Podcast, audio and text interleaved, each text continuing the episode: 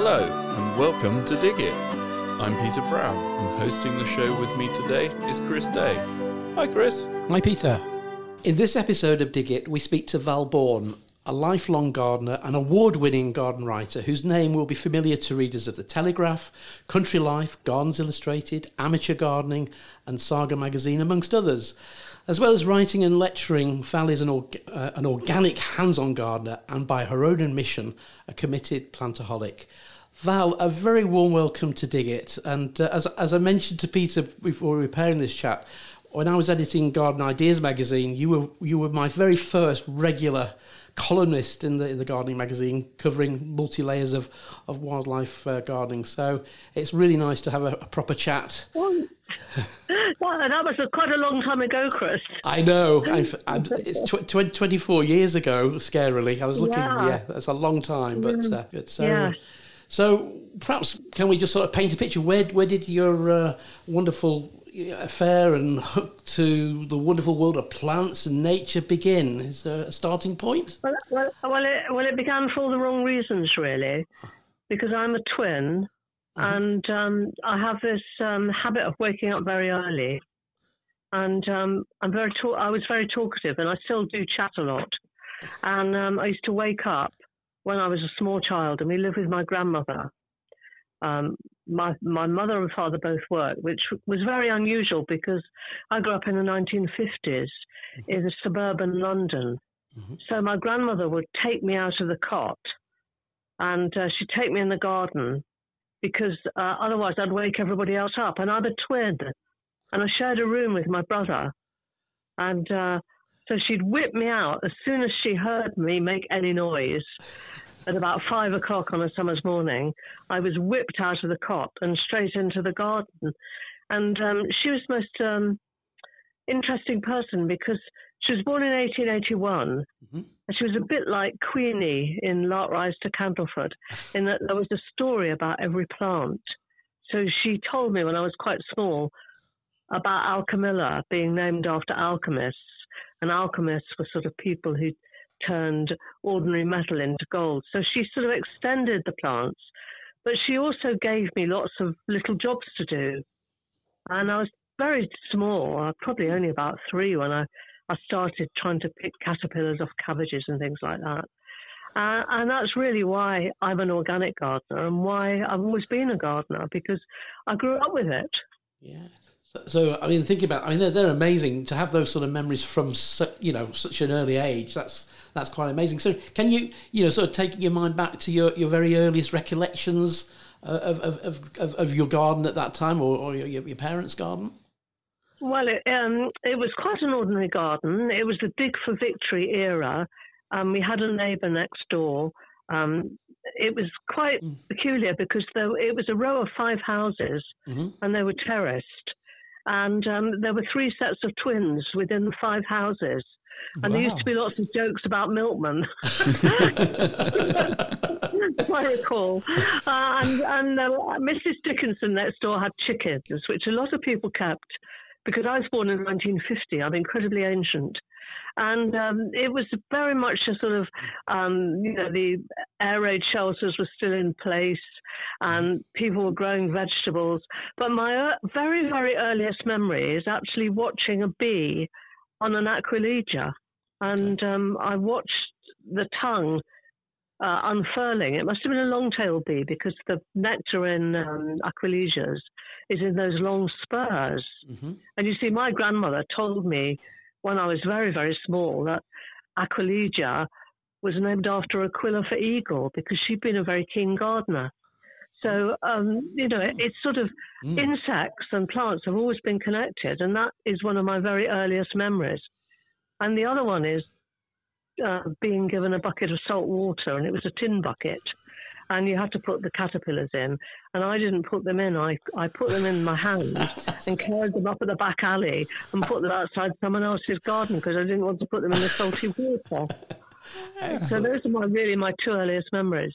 Well, thank you for sharing those. But equally, I I knew about putting slugs and salt together and not being very nice for slugs. But I've never thought of um, caterpillars and salt. So that's a nice little organic method. Put them in water and uh, horrible thought.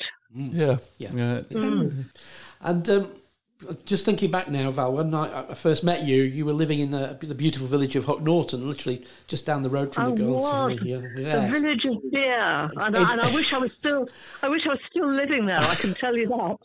It's a wonderful brewery. I, I, Oh, I yeah. had the pleasure of going round it last year when Really? Mm-hmm. I was going camping down that way. We stopped in to get some supplies Of for course, our camping. like you do. Yeah, it's a wonderful building, isn't it? I, I didn't see the village. It's a lovely, it's a lovely, friendly big village, and people don't move out. So Mm-hmm. I've been left for 18 years now, and I go back and I still see the same people. But the reason I say I'd rather like to be there is because that garden was in the middle of Hook Norton, Mm-hmm. and it was free draining. And um, Re- Hook Norton's actually in the rain shadow, so you, we never got too much rain there. And now I'm stuck in a village called Cold Aston, high in the Cotswolds, which seems to get the worst of the weather all the time. So you get all the Oh. rain that w- might have fell fallen on Hook Norton, but it gets to you I quite like first. to- I quite like to go back, but Yeah. So, so I was going to say, Val. What? Yeah. Obviously, we uh, when I was at the, the, the magazine, we, we obviously had some lovely photographs of your, your garden, which we used in the uh, in, your, in your articles. But what's your fondest memories then of? It was Home home field? Was that the name of your your property? Yes, it was Homefield. I mean, I, I love the garden, Mm. but um, you know, I, I I've been there for 18 years, and um, I, you know. I was li- I was living with Joe at the time, who's now my husband, and we just wanted to get a house together that we both owned. That was basically it. Yes. But I do wish, in many ways, I hadn't moved because that was such a lovely setting. That garden. no, it's, it's, Can you give us a sort of description of what style of garden it was for the of our listeners who Well, possibly it- don't know? because, it, because it was free draining, it was on ironstone. Yep. And we didn't get masses of rain. Um, the ironstone used to absorb the heat from the ground okay. and it used to radiate the heat upwards. So it was a very warm, sheltered garden because Hook Norton itself is in a sort of um, almost like a bowl between the hills. Okay. Uh, and it was actually very famous for cherry growing in times past because it was such a, a, a it had so much heat radiating up radiating up from the ground. It was very Oh. good for cherry growing. So I could grow all sorts of manner of things in the garden. Um, silvery foxgloves like digitalis heywoodii, um, all sorts of silverleaf plants. I grew a lot of dieramas, all um, agapanthus. There were lots of things I grew there that I can't grow here. And, So it was and a very soft, feminine garden. that sounds very. uh, The, the, the photographs were always amazing, and uh, I believe it, it was this this particular garden then which inspired you to to write write a book about your your experiences. Well, um, what, what actually inspired me, funnily enough, was a radio program called Dig It. Oh, oh, That's an amazing coincidence, isn't it? oh! That is a coincidence. But I used to do, uh, when I first started writing in 95, I landed a spot on this radio program for Thames Valley called Dig It. Okay. And um, I was uh, about 45 at the time, and I'd had all these years of organic gardening because I'd worked in vegetable research where we used a lot of chemicals. So I made up my mind I wasn't going to ever touch, put anything on my garden at all. Mhm. So I, I went off to do this radio program, and uh, I'd always grown fruit and vegetables, and I've still got an allotment here. We've both got an allotment. Joe and I have got allotments. And um, I went to this radio program, and it was the sort of thing where people phone you up Okay. and they say, I've got black spot on my roses, I've got sooty mold on my laburnum, and you give them an answer. Mhm. And of course, um, I was on with another chap. There were three of us actually, uh, three other people doing it. So it was like a rota. And I got the second dibs of the questions, probably because I was new, but perhaps because I was a woman. And um, they would say the same thing every week. They would say, buy um, a fungicide, go down and buy this, you know, spray with this. It was all chemical, chemically related. Mhm. And then I would give the organic answer. Um, so the black spot on roses, I would say, well, you know, perhaps it's a bad variety. Um, perhaps the rose needs feeding. It was a completely, and I came out of that program every week feeling totally out of kilter with the rest of the gardening world because I hadn't ever gone down that route. And to cut a long story short, after about six weeks, they asked me to go. because Gosh. nobody, his actual words were, You have a wonderful radio voice, but nobody wants organic answers. Gosh. Wow. Oh, And, I- different and it was times. 95, and I thought, well, I'm going to write a book about my garden because mm. I've been gardening at home for I moved there in 88, so I've been there about 13 years, Mhm. and I wasn't having any of the problems that people reported. And I thought, I'm going to write a, a book about my garden. And I had a huge problem with that book because I had no idea, not any idea at all, why the garden was trouble free. I just didn't know why I didn't get black spot on my roses. Well, I couldn't grow many roses at Hook Norton's. That's not a great thing. But I was growing things that grew well in those conditions. So I started trying to think about the, how to write this book. So I, I, I spent probably four or five years just looking at the garden and trying to weigh up why I didn't have loads of aphids. So that was basically it. Because in your book, there's a lovely story about aphids. Uh, is that the living jigsaw one or the? The- Yeah. Yeah. Yeah. I- the I- I living was- jigsaw. sorry. Well, no. I, I was actually talking about the natural gardener, which I wrote about the garden in Hook Norton. But Ah. when I came to write the living jigsaw, we'd moved here, and it was completely empty the garden. But the shed was full of all sorts of chemicals like DDT Oh gosh. and all sorts of benlate and goodness only knows what. It'd been very heavily chemically treated. So Mm. it was a chance to sort of um, start again. And, and I studied the garden in Hook Norton and I realized I realized what I needed to do basically, which was to have great diversity and to build up insect life. And and that's why I wrote The Living Jigsaw. So if we'd moved here, I probably would never have written it. Mm. Interesting. Yes. Yeah, because there's a lovely story about ants and I never honeydew. Yes. I, I, I read that story. I was like, I, I'd never, I never knew ants protected little Well, Aphids, aphids. aphids and things. I went on a journey when I came out of that radio program, and I went straight to ladybirds because I could actually recognize them. And I started looking at ladybirds, and um, I, you know they lived in different parts of the garden, different species, and that led me to believe that having lots of plants is a really good thing. But then um, I came out one day, and, and two ladybirds were mating, and it was when I was in Hook Norton, so it would have been probably um, the late 90s. And at that time, I had a film camera, a Pentax, Okay. and um, they, they they looked so wonderful. That it was April, and they were on the leaves of Gibson Scarlet. And I thought I've got to take that picture. So I got my tripod out, and it was in the days of Velvia film, which was quite expensive. Mm. And um, I had four rolls of it, and I set up the tripod, and every time I pressed it, um, it made a noise, and the ladybird started moving.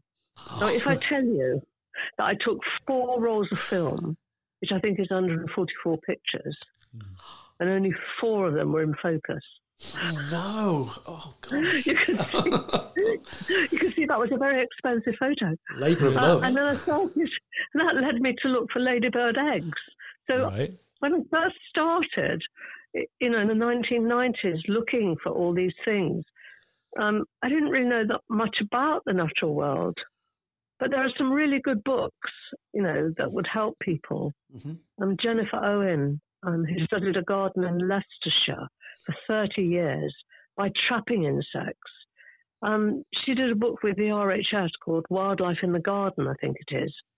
Um, she did that book, and um, it's it's a really interesting book. There are lots of there are lots of um, she's probably she was probably the pioneer because she didn't use any chemicals, and you know she was in suburban Leicestershire, uh, and she found all this insect life, and that was just what happened to me when I started actually looking um, for things like ladybird eggs, ladybird larvae.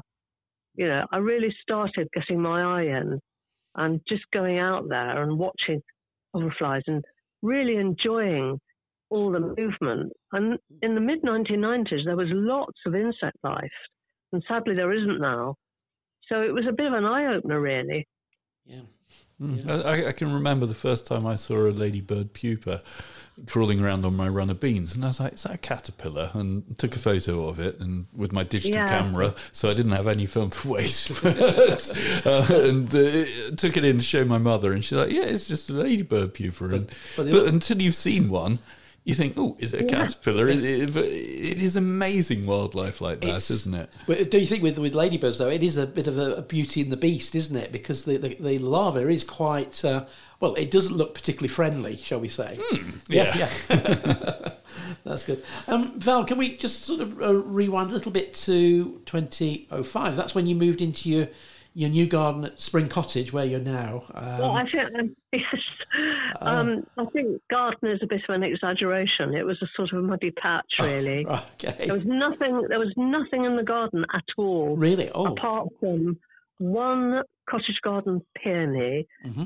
some alchemilla, and there was a white beam in the corner of the garden, which is still there. And um, there was nothing else at all. Okay. Apart from a lot of old daffodils, but when we moved in, we moved in at this time of year, actually, almost, uh, uh you know, the beginning of December, it actually was. Mm. So, it, you know, there was nothing up. We didn't know about the old daffodils until the spring. But, you know, it was completely bare. There was nothing in here at all because the man who'd had it previously um, had sort of run it as an allotment and grown vegetables before he became too ill to do it. Mm. And uh, was it was it really? Obviously, you indicated earlier on it wasn't particularly plain sailing to, to grow the plants you want to grow. But uh, how's it moved on in those uh, uh well nearly sort of twenty years? Well, it wasn't really plain sailing because I imagined having moved 19 miles further west mm-hmm. and a sort of similar latitude that this garden was going to be very similar to the one at Hook Norton, and I was in for a terrible shock. Right. We're on the spring line. We've got very deep soil, mm-hmm. but it doesn't hold nutrients very well. There's no clay content. Okay. So it's quite free draining, which is, which is good news. Um, but um, the thing about Cold Aston, which is a village, you know, uh, fairly near Stow on the Wold, where the wind blows cold, mm. I think Cold Aston is is even colder than Stow. So we wrestle with the weather here. We get the full extent of the wind because we face south and we overlook fields for about four or five, well, certainly two or three miles. So the wind comes rushing across. And it's not e- as easy to grow things here as it was in Hook Norton. I can't grow zinnias here. There's lots of things I can't grow here that I grew uh, in Hook Norton because it's it's just too chilly. Okay. So I think I, it was a, a, very much an experimental. Um, and, and the very first thing I did is I came, um, having put it in my contract, by the way, when I left Norton, I arranged to bring my hellebores and snowdrops because I'd spent many years collecting hellebores mm-hmm. and I didn't want to just leave them there.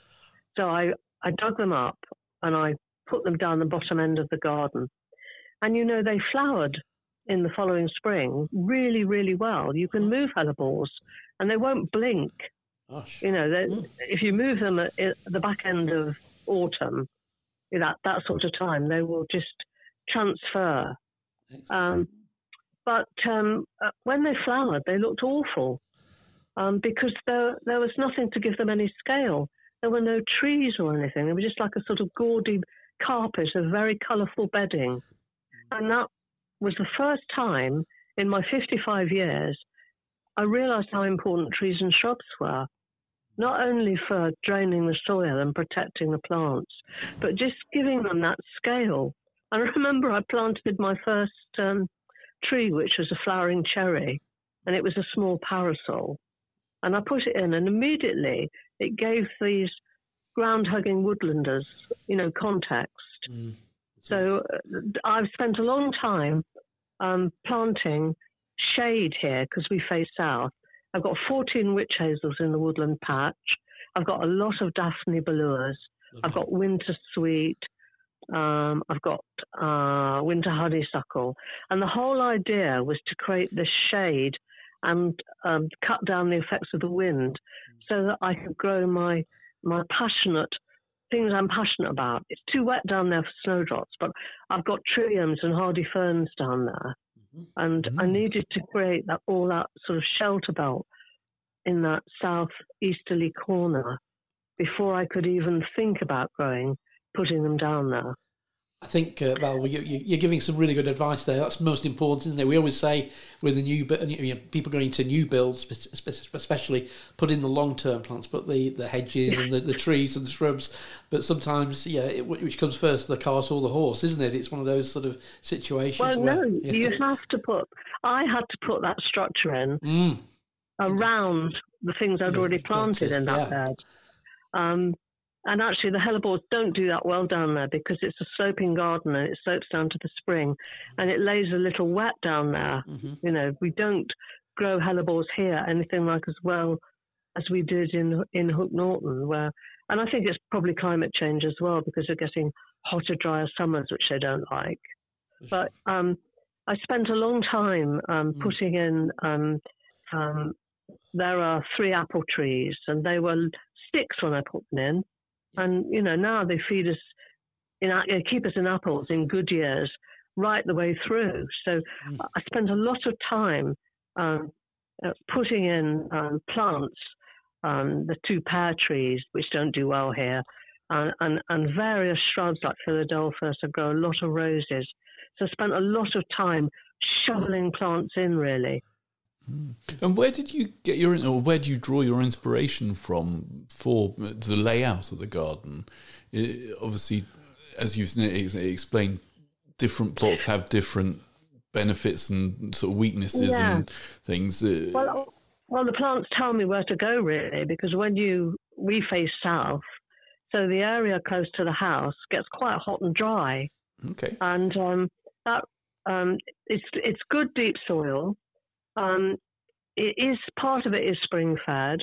Um, we get quite a lot of rain, so um, I always wanted to grow Lactiflora peonies and roses, um, but I couldn't grow them at Hook Norton because the soil was wrong. So when we came here, I started to grow put roses in there because I noticed that they were growing well in other parts of the village.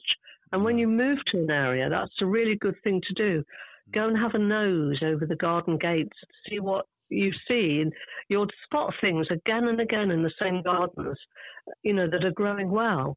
So I realized that roses will grow well here. And um, so I started to make rose and peony borders there. And that, that's really all summer. Uh, those are summer borders.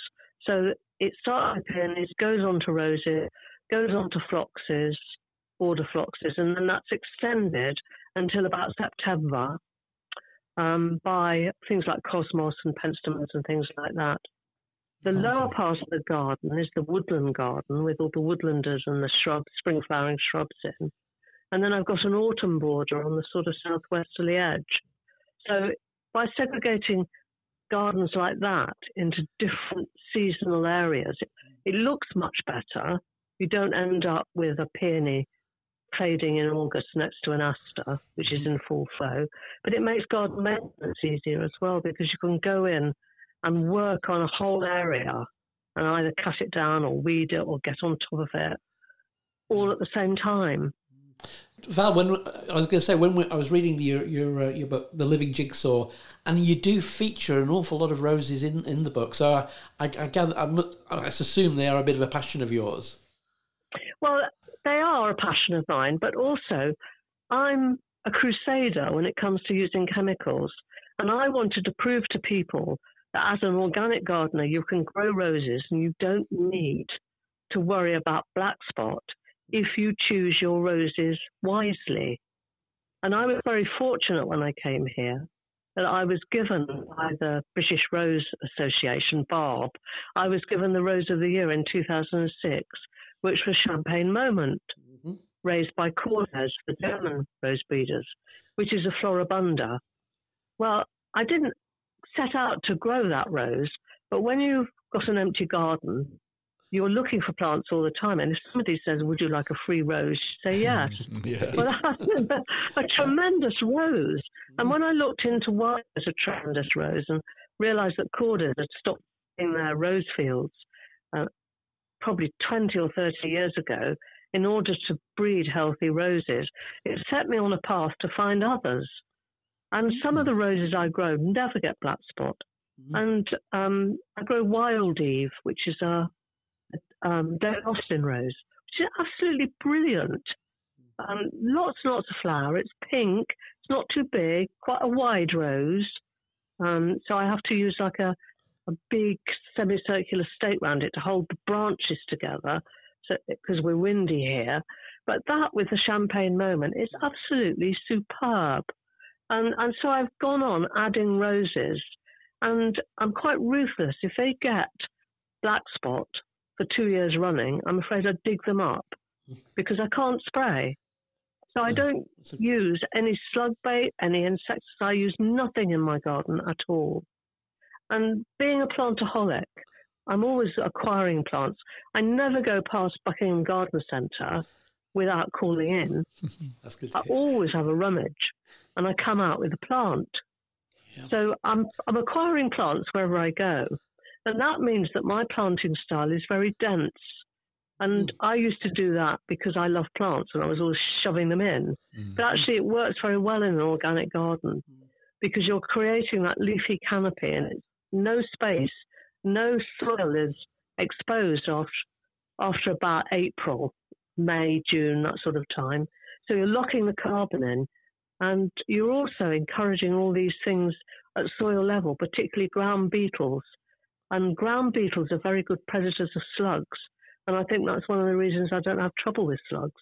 Yeah, it's all about yeah, sort of balance, isn't it? You, are doing these things. Yeah. Um, I, I would say, um, Val, on the um, yeah, you do have a wonderful understanding of uh, all aspects of wildlife in your book, the, the Living Jigsaw. Um, but uh, in, and also in your fortnightly column in Amateur Gardening magazine, um, how do you glean all this information? Are you are you self taught? I mean, you made a reference to the, the book earlier on, but uh, do you do the necessary research, or you know, is well, the thing is, I, I did, and I, mm. when I started looking at uh, insects, I would buy books. So I bought a book on beetles, and I'd buy a book on hoverflies, but entomologists. All they seem interested in doing is splitting things into species and identifying them. You ask an entomologist, or you if you asked an entomologist 20 or 30 years ago, what does an earwig do? They couldn't actually tell you but they could tell you how many legs it's got. first-hand, it's first-hand observation, and I'll give you an example of that. When I was at Hook Norton, I spent no end of time on my hands and knees looking at my plants, looking for ladybird uh, larvae and pupae and things like that. And I discovered that all the ladybird, um, all the ladybirds seem to like to pupate on silver-leafed foliage. So if I went to a sage or a ballota or some other silvery leaf plant, an artemisia, I would find ladybird larvae. And the strange thing is, I also found them on the aluminium struts of my greenhouse. Mm. And I thought, well, this is really interesting. So I went round and I said to Andrew Halstead, who's a lovely chap, and he was the RHS entomologist at the time, I believe that uh, ladybirds like to pupate on silver foliage. And he said, No, that's not true. And I said, Why isn't it true? He said, Because you can actually see them better on silver foliage. If you keep looking, you'll find just as many on um, green leaves. So, because I'm a bit of a nerd, I spent another couple of years crawling around my garden looking at green foliage. And I can tell you that ladybirds do like to pupate on silver foliage. Mm. You get far more on silver foliage. So a lot of it, a lot of the knowledge I've accrued, um, obviously not all of it, because mm. I do look things up and I find things out. And there are wonderful websites now, like the British Trust for Ornithology and Buglife and all those sites. I do use them, but a lot of the things start off actually in my garden with me looking at things and wondering about them and watching them. Um, you know. And can I ask? That's just me. Can I just ask? Uh, uh, have you noticed, obviously, when you first moved into the house you're in at the moment, you're saying that it was a bit barren and not very uh, plant friendly, shall we say? You've obviously planted it all up now, and you've treated it to a life of organic sort of gardening. Have you noticed that the higher order predators, as in the bird, oh, things that are the uh, the bigger part of wildlife has moved into the garden as well as all the tiny little bugs and beetles and things. It is a slightly difficult question to answer because we definitely get more bird life. We stopped feeding our birds in the winter, which sounds cruel, but we we were finding that we were getting a lot of blue tits, and nesting sites are in very short supply, and the blue tits um, were taking a lot of nesting sites from other birds. So we have got um, much more um, insect life and bird life, uh, and we sort of tweak it as we go. So when we first hit, were here, um, we got black fly on the runner beans, and nothing ate them because there was nothing in this garden. But as we've brought more shrubs and trees and planting in, we've definitely got more insect life. But there are far fewer insects than there were in the 1990s. When I was teaching uh, in the first years of the 1990s, I had to drive towards Stratford upon Avon, um, which is about 20 miles away from Hookey. And um, twice a week, I'd have to leave early, get up early, and, and spend time cleaning my windscreen because I had so many insects on it. Well, you don't get that now. But, and I've got a video that was taken in the garden in 1996, and it's full of flecks of movement behind me. Per- the person is actually photographing the garden, but you can't miss all the little insects buzzing about in the background because sunlight is catching the movement of them. And that's really, really declined. And since we've been here, we've lost a lot of species. So we used to have missel thrushes in the holly tree at the back where they've gone. We used to have barn owls down in the copse, which is a field away. But then new people moved in and they started clearing it, so they went. We spotted flycatchers in the summer. They went two years ago. So we're sort of, you know, we- we're missing species that we used to get in the garden. Um, so we, you know, on one level it works, on another level it's going down, and um, people still are still indoctrinated into thinking that they need to use pesticides and herbicides, and they certainly don't understand what pesticides do. Hmm. Have I got time to tell you what pesticides do or not? Well, please do. Yeah. Yeah. Well, I mean, when you use a pesticide, you spray it on, and um, it it might be systemic, it might be surface, and um, it will. Uh, it's designed to kill aphids. That's why people panic. They think, "Oh my God, I've got aphids," and they think for some reason they're locusts, and they're not. They're very species specific. They don't rampage through the whole garden, and they can easily be wiped off by the fingers Yep. because they've got feeding tubes. But they think they've got to use this insecticide, so they use it. And what they actually do is they kill every soft-bodied creature in their garden, and that includes ladybird larvae, hoverfly, all the all the things that are on the plant. You know, will will succumb. A lot of them will go. And the thing about lady uh, aphids is they reproduce so quickly that they can produce 40 generations per year.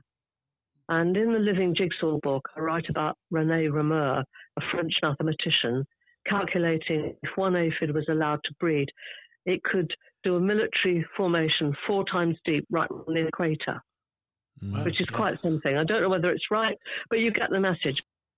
They have their babies inside them. Yep. So they don't have to find a mate like the rest of us do. They have their babies inside them and they produce clones of themselves. So if that aphid has some resistance to um, pesticides, it passes that resistance straight down into its offspring, and all those offspring are the same. And Rothamsted Research Station proved that this is speeding up um, evolution. So insects are becoming very, very resistant to pesticides and, pe- and the same pesticide. My daughter was talking about her dog fleas the other day because uh, stuff she puts on the dog's neck isn't working anymore. It's because they've developed resistance. And actually, you're far better not to kill across the board, not to use a garlic spray, not to use soft soap, because all the other creatures, like the ladybirds, they only ha- produce one or two generations a year. So they take a lot longer to recover. And actually, by spraying with an insecticide, you're not only building up that resistance, you're, you're actually um, um, giving them free reign because they, there are no predators around really to eat them. You've killed so many other things as well. And when I was at Wellesbourne, that's actually how we raised four aphids for our experiments. One blitz with a, a, surf, a superficial insecticide, which just killed everything, and then the aphids bounced back. So you know, it's mm. it, it, it's really doing a lot of damage. Using insecticides um, is doing a lot of ecological damage in gardens because when you get all those lower orders, they're over underpinning everything else. Mm. So you get an aphid and perhaps six or seven things above that them in the sort of food web, round you know that above them in the food chain, uh, will be eating those aphids. So to pull that away uh, creates a lot of problems.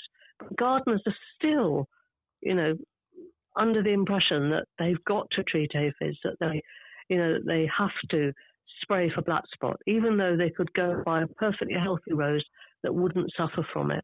And my cause in life is to is to try to change people's attitudes.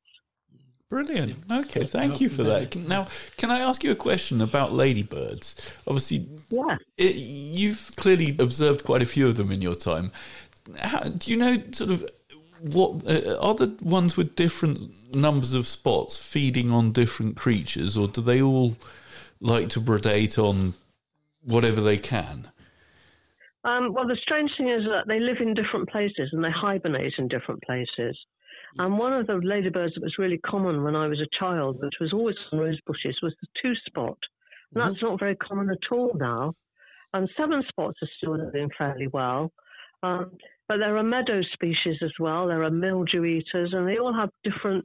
They all inhabit different um, uh, niches, really. Okay. So, you know that's why diversity is so important to provide these different plants because you'll get um, seven spots prefer to roost on the ground, and you'll often find them in leaf litter or tucked in among ferns. Um, so it, it's quite sort of important. So every every creature, and it's the same with bees. Bees have different length tongues, yep. and they emerge at different times. Bumblebees. So it's very important to have uh, you know different types of flowers. A lot of bumblebees have short tongues, the earlier flowering ones, so they need things like crocuses and hellebores and they need them.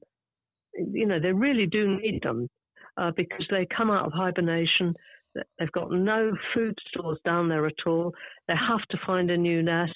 They have to start to uh, produce um, uh, to make their colonies, and you know they do really need nectar and pollen. So, but later on in the year, you get longer tongued bumblebees who can access things like snapdragons and the peters.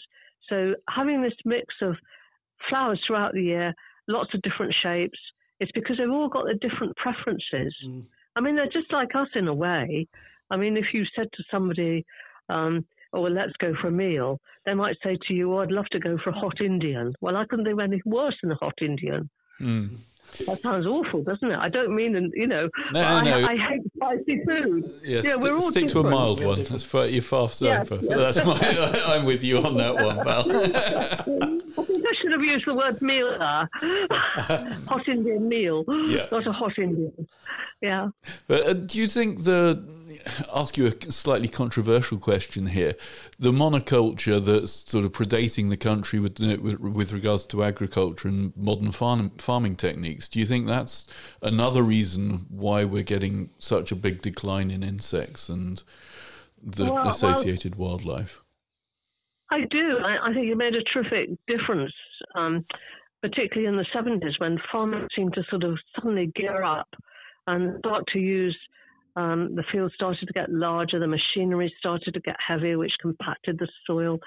Um, they're putting a lot of um, a fertilizer on it, all sort of upset the balance. But actually, there are huge changes in farming because um, the farmers can't sustain it. Mm. Um, one of the problems was in the 70s, they started using um, land which wasn't really suitable uh, for crops.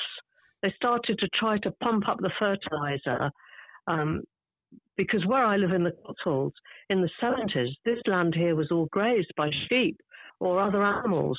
And suddenly farmers started to, to, to drive towards growing crops. ploughed and they brought up the stone and they put more fertilizer on it. Well, the truth is, they haven't been able to sustain it because the fertilizer is too expensive, mm. and uh, the yields, you know, are poor, and they're mm. getting poorer because of climate change. So we've got um, farmers around here who are really experimenting with sustainable farming and, and different methods because I'm not far across the fields from Adam Henson, who's on Countryfile. Mm-hmm. And uh, he's even colder than we are actually up there. But, um, you know, that, so farming is changing because there are whole breeds that a lot of younger farmers are really going back to a, a, a different um, way of life. Um, I've got a book on my bookshelf, which I can never remember the name of. And um, it's called English Pastoral, and it's by James Rebanks. And I recommend that two books for people to read if they are readers. One is um, Elizabeth uh, Isabel Tree's building book on the Knepp estate, which will make you feel so much better about wildlife. But this is called English Pastoral, and it's written by James Rebanks, who inherits a farm in the Lake District that his grandfather has had. And um, his grandfather has resisted modern pressures uh, to borrow lots of money and to turn his farm into a, uh, something other than a hill farm with sheep. And to cut a long story short, um, James uh, Rebank's land is rich uh, in flora and wildlife than almost any other farm in his area. And when they analyse the soil, it's the best soil that these people have ever seen. So, you know, I, I, I, do recommend that book. It's a really lovely, lovely read. Uh, I, I, I think agriculture is having to change because it's just not it's just not working anymore. Especially as you say, with with uh, global warming and climate change having that uh, effect. Um, Val, um, wildlife has obviously been an overriding feature in, in your gardens. Um, but what's your sort of take on last year's Chelsea Flower Show, where wildflowers, and I use that term very loosely, as a lot of people were just pointing when I was there to say, what, what are those weeds uh, having on, on, on their show gardens? What do you think that sort of message is sending out to, to, to the gardener of today? Well, I was very disappointed. I, I had to go up and do a talk, um, and it was up in Derbyshire way, mm-hmm. and um, my sat nav wasn't behaving. And of course, being Val, I had factored in a couple of nursery visits on the way. So I found myself at Avondale Nursery in Coventry buying plants. And then I found myself at another nursery. And then I tried to get um, up towards Coleshill and cut across. My sat nav kept sending me along the A45. And then I went up, and I went between Coventry and Birmingham, and I got stuck in traffic, which gave me loads of time to observe the gardens, the front gardens, many of which had cars in them. But the ones that didn't have cars had been just left as wild patches mm-hmm. and they were full of weeds. Now, I've got, there's nothing wrong with weeds.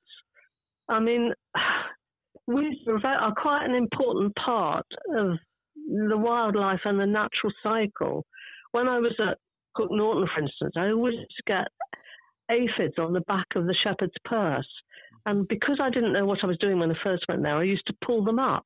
And then I realized that they were a really important food food source um, for birds and things like that. So I started leaving as, you know, weeds are only wildflowers. But I don't, I didn't get the impression anybody was gardening those patches. I still think gardening is actually about growing plants in a sympathetic way. I mean, I grow well, we grow most of our own vegetables here. We grow fruit. We try to grow strawberries. You know, we grow a lot of plants here. And, you know, we have an allotment. We have dahlias on the allotment. Now, to that, that to me is gardening. And I sometimes think it's difficult because the show gardens, I am ashamed to say, I don't look at very many of them because I'm not a garden designer, I'm a plants person, and I'm seduced yes. into the floral marquee. Indeed. There are certain designers like Charlotte Edwards and Hugo. Do I mean Charlotte Edwards? And Hugo Bugg. Is that the right name? it. Yeah, I think so. Yep, Yeah. Hugo both work. Yeah, I, I always look at those because they use plants wonderfully well. Yeah. Um, I, I mean, but I don't like a lot of the the style element that goes into Chelsea Gardens, where they try to recreate Hidcote or particularly, you know, they did Cedric Morris this time, You did, yes. and it was nothing like Cedric Morris's garden. I can tell you that.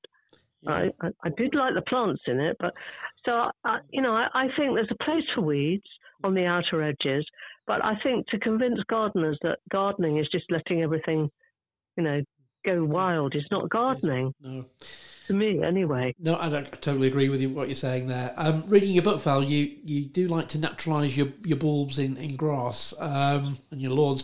How easy is this to achieve? And do and I suspect you probably like the idea of no mow May. I probably like the idea of what? Sorry, No mo May. The the I uh, like the idea of no mo. Full stop. Okay. there we I go. have- That's an even We- better one. When when can you launch that for us now? Well, That that'd be brilliant. Why is it good of no mo May? I'm a member of Plantlife. I think it's ridiculous. Uh, I'm sorry. Um, we have verges to our cottage, Yeah. grass verges, and mm. they're cut once a year in September. And they have been a terrific source. I don't know what to call it really. We live in a village where the parish council spend most of their budget on mowing. Everything is mowed and clipped. Mm-hmm. Now, when I was a young teacher, I did a study on mini beasts in a school in Birmingham. And we went out there and it had trees, and the groundsman came every week and mowed and tidied it. And we went out there and we did this thing of shaking the trees and looking in the grass. And three days, and guess what? We found diddly squat. Mm. So I took them down to the local churchyard, which was um, not mown, and it had it was beautiful. There were it was May, and there were a lot of cow parsley was out. There were remnants of things like violets and uh, primroses, and we're going we're going back into the 1980s, and um, it was absolutely full of life. So I don't mow all my grass. We the, we have areas of long grass here. We have two bulb lawns, and um, round the fruit trees, um, you can see the pictures in the book. There is uh, uh, that is left. It's been mown, but it will be left now. Um, snowdrops will come up, crocuses will come up, um, daffodils will come up, Fritillaria pyrenaica will come up, yellow rattle will come up, followed by um, um, all sorts of other things. There'll be camassias in there. And when people say that organic gardening doesn't work, and they, you know, try to present these very pristine, clipped, immaculate gardens, you only have to look at the, the King's Highgrove Garden and the way he's done those meadows to know that that is really the way forward.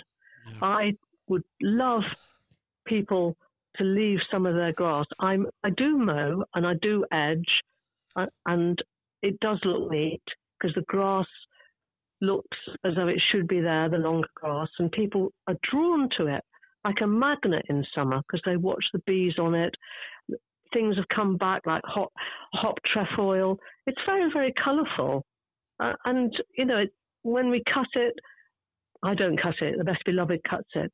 Um, we cut it by hand because we don't want to do um, strim any frogs or Mm. anything like that. I don't own a strimmer, for instance. I wouldn't have a strimmer, uh, you know, in my shed because they do so much damage to hedgehogs and things.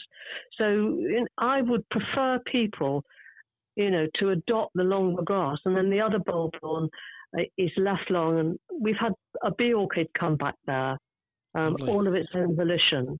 Mm. So you know, we I'm not a great lover of everything being mown and striped lawns. I don't. I think it uses fossil fuel, and I actually find longer grass interesting. And when the National Trust stopped mowing all their um, lawns uh, way back, probably about 20 years ago now, um, because of expense, it took a lot of man hours, and uh, it cost a lot of money to actually get it done. So they decided they would cut one path through these areas of long grass, two things happened. The public loved it, absolutely loved it, and the butterfly numbers went right up. Matthew Oates was the butterfly man then, and I interviewed him. And the brown butterflies, the marbled whites, and the ringlets, and the gatekeepers, and the meadow browns, they suddenly went right up in number. So I, you know, I'm not. I think I've said enough about. I've offended enough people on lawns. I think.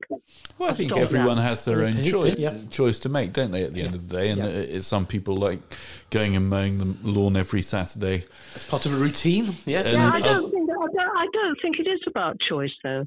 I think it's about evolve. You know, our planet surviving. Mm. If if everybody takes that attitude and says, "I want to have a close mowed lawn, and I want this, and I don't want aphids and all this," you know, our wildlife is going to go down and down and down, and that's all the things like the bees. I mean, bee numbers. Um, when I started reading about um, bumblebees, for instance, I, I, I got a book which was written by a couple of guys, and I'm I'm on my feet again because I'm looking for it on my shelf, and it's called um, oh, I can't find it. Anyway, it's it's by a chap called Free and someone else. It was written in the 1950s.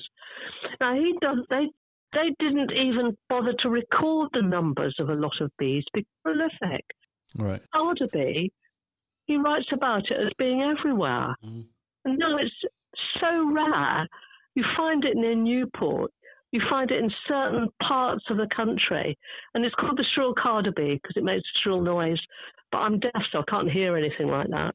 Mm. Um, you know, it's a really, we have got to change the way that we behave, Yeah. all of us, in the world and in our gardens. It isn't saying, I like a nicely neat mowed, neatly mowed lawn. It's actually saying, you know, we have to look after all these wild creatures because we don't own this world. We're part of this world.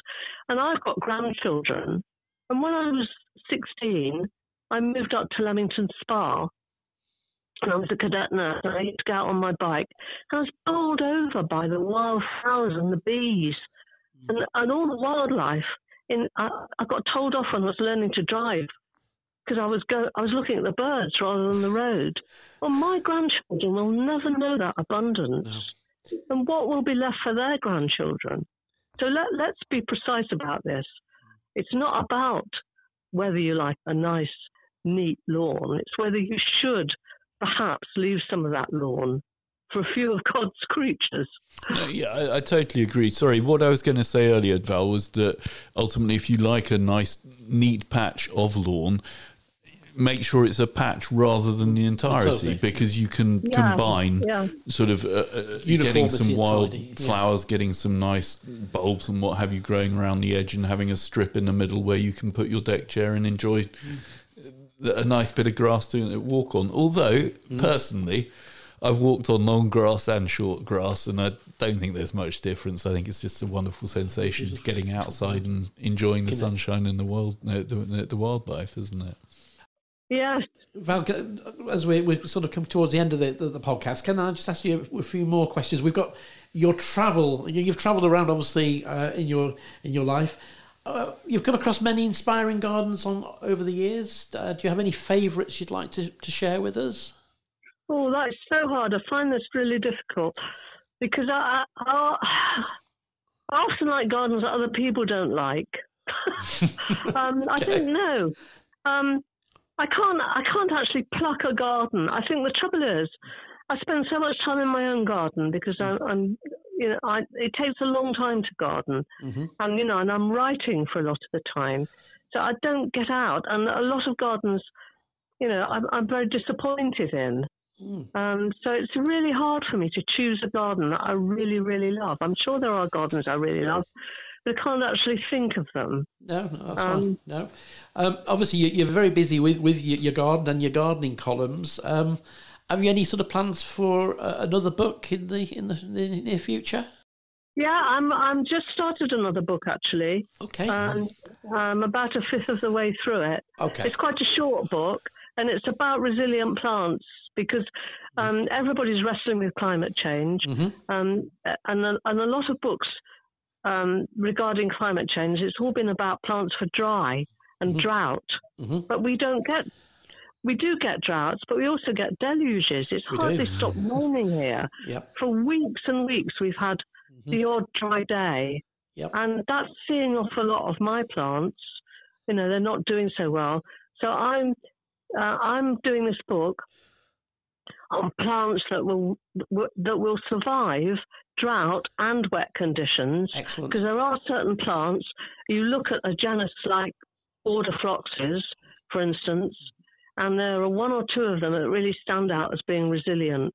Monica Lynden-Bell, for instance, mm. pale pink one found in a chalk garden. Mm. So I'm I'm doing this book, which is very planty, which is really nice to do, and I think it's probably going to be out in 2005.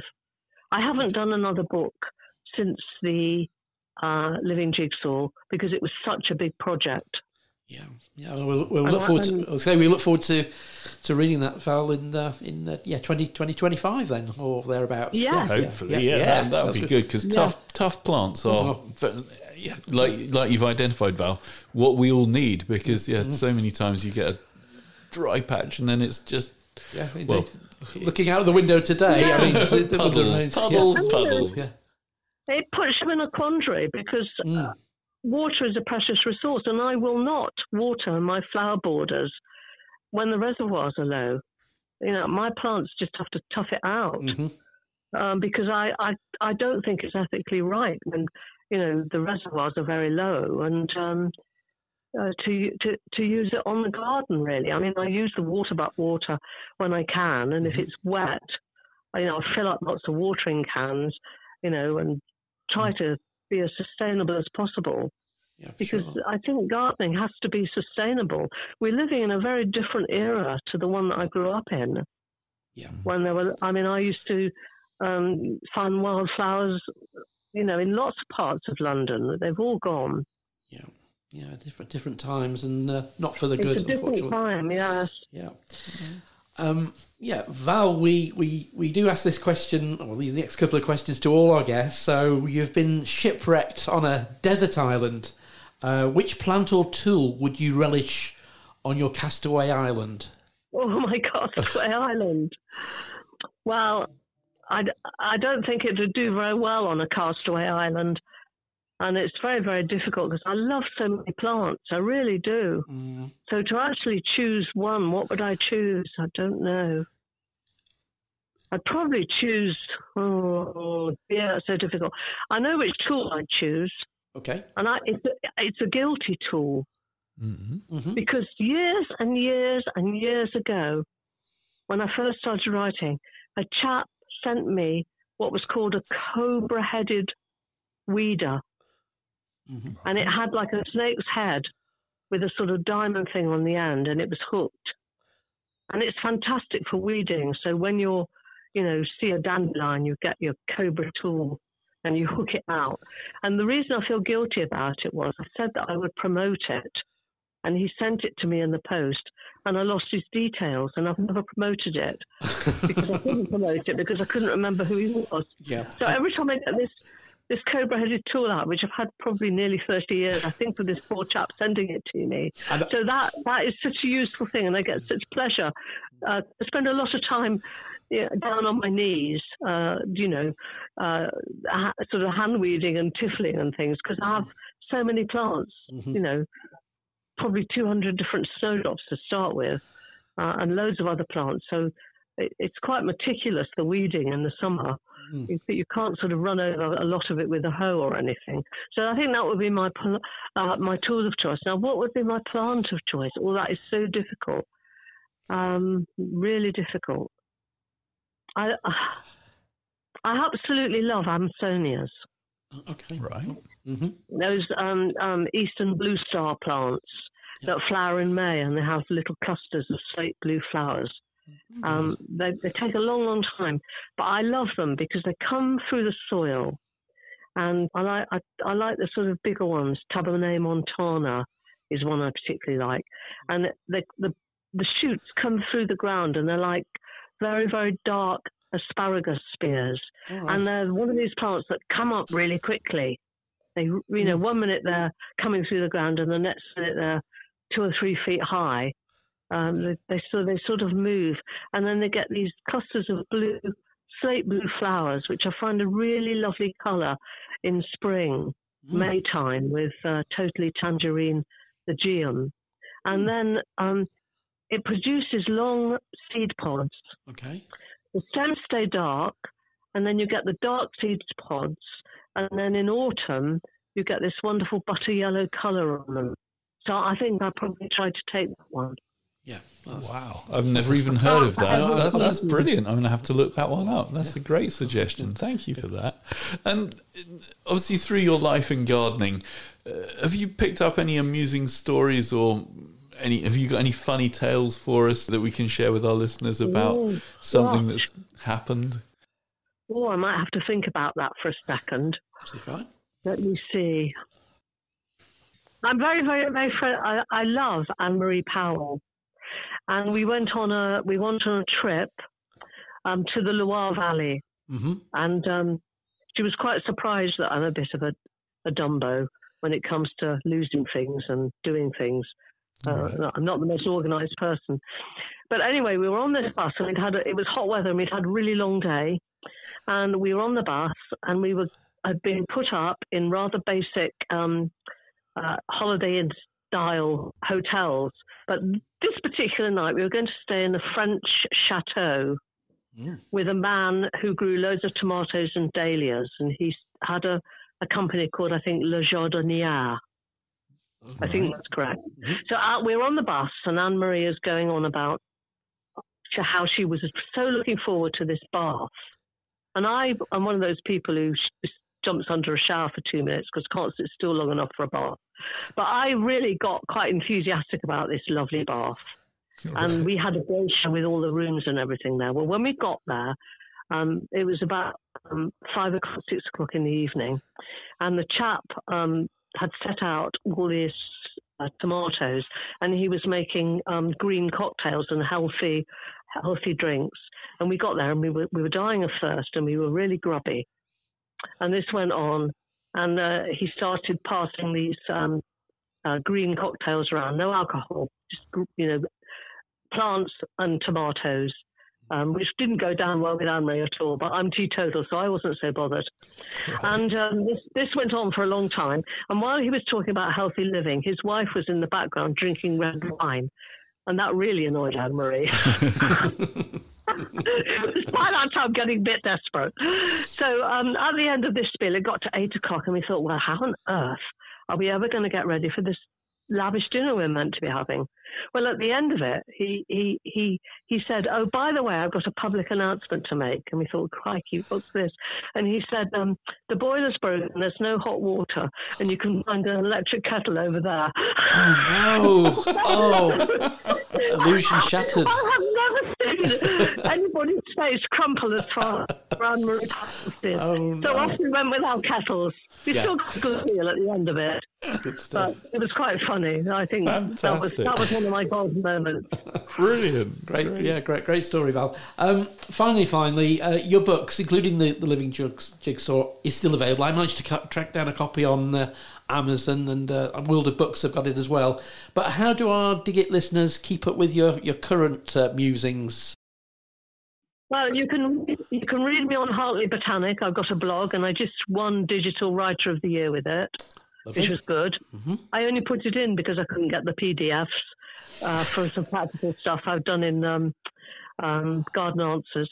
And actually, Greg Loades was um, the editor, and he, I beat him in the competition. and if he'd sent me the PDFs in time, I never would have gone in for the digital. so Well done. Anyway, I, I, you can read me on there. You can read me in Amateur Gardening. Indeed. Um, you can read me quite often in the, in the Telegraph, not as often because they're not that planty anymore. I've got some things coming up in the English garden on snowdrops and hellebores. Brilliant. Oh, um, I pop up all over the place. Yeah. I, I just try to keep busy. Yeah. Um, I don't earn a great living, but it's interesting. And do you have a, a website, Val, people could go to? Yeah, I've got a website, but I don't put very, I don't post anything on it apart from uh, my talks, my books, and pictures of the garden. Perfect. Val, it's, it's been a, it's a, a, really good book. I thoroughly enjoyed reading it, and yeah, the mm. photography is is pretty is something else. But uh, we really thank you for your for your time on Dig It today. Uh, I uh, hope you've you've enjoyed it. We've certainly enjoyed chatting uh, chatting with you. I hope I, I hope I haven't talked too much. Not at, all. Not at all. It's the it's idea of our, our chats, isn't it? It'd be a bit one-sided if it wasn't. You can understand why my grandmother used to take me in the garden, can't you? That's lovely. Brilliant. Thank you so much, Val. It's yeah. been wonderful. No, thank you. Thank you for asking me. Bye. Today's show was brought to you by Buckingham Garden Centre and Nurseries. The show was hosted by Chris Day and Peter Brown. The show was produced by Peter Brown and our thanks to Chiltern Music Therapy for providing the music. Thanks for listening. At Chiltern Music Therapy, we want everyone to know the difference that music can make in their lives, from parents and their premature babies in hospital to grandparents with dementia. We provide music therapy and community music services to people of all ages and needs across England. We work both digitally and in person in people's homes, care homes, schools, hospitals, and hospices. Find out more at chilternmusictherapy.co.uk.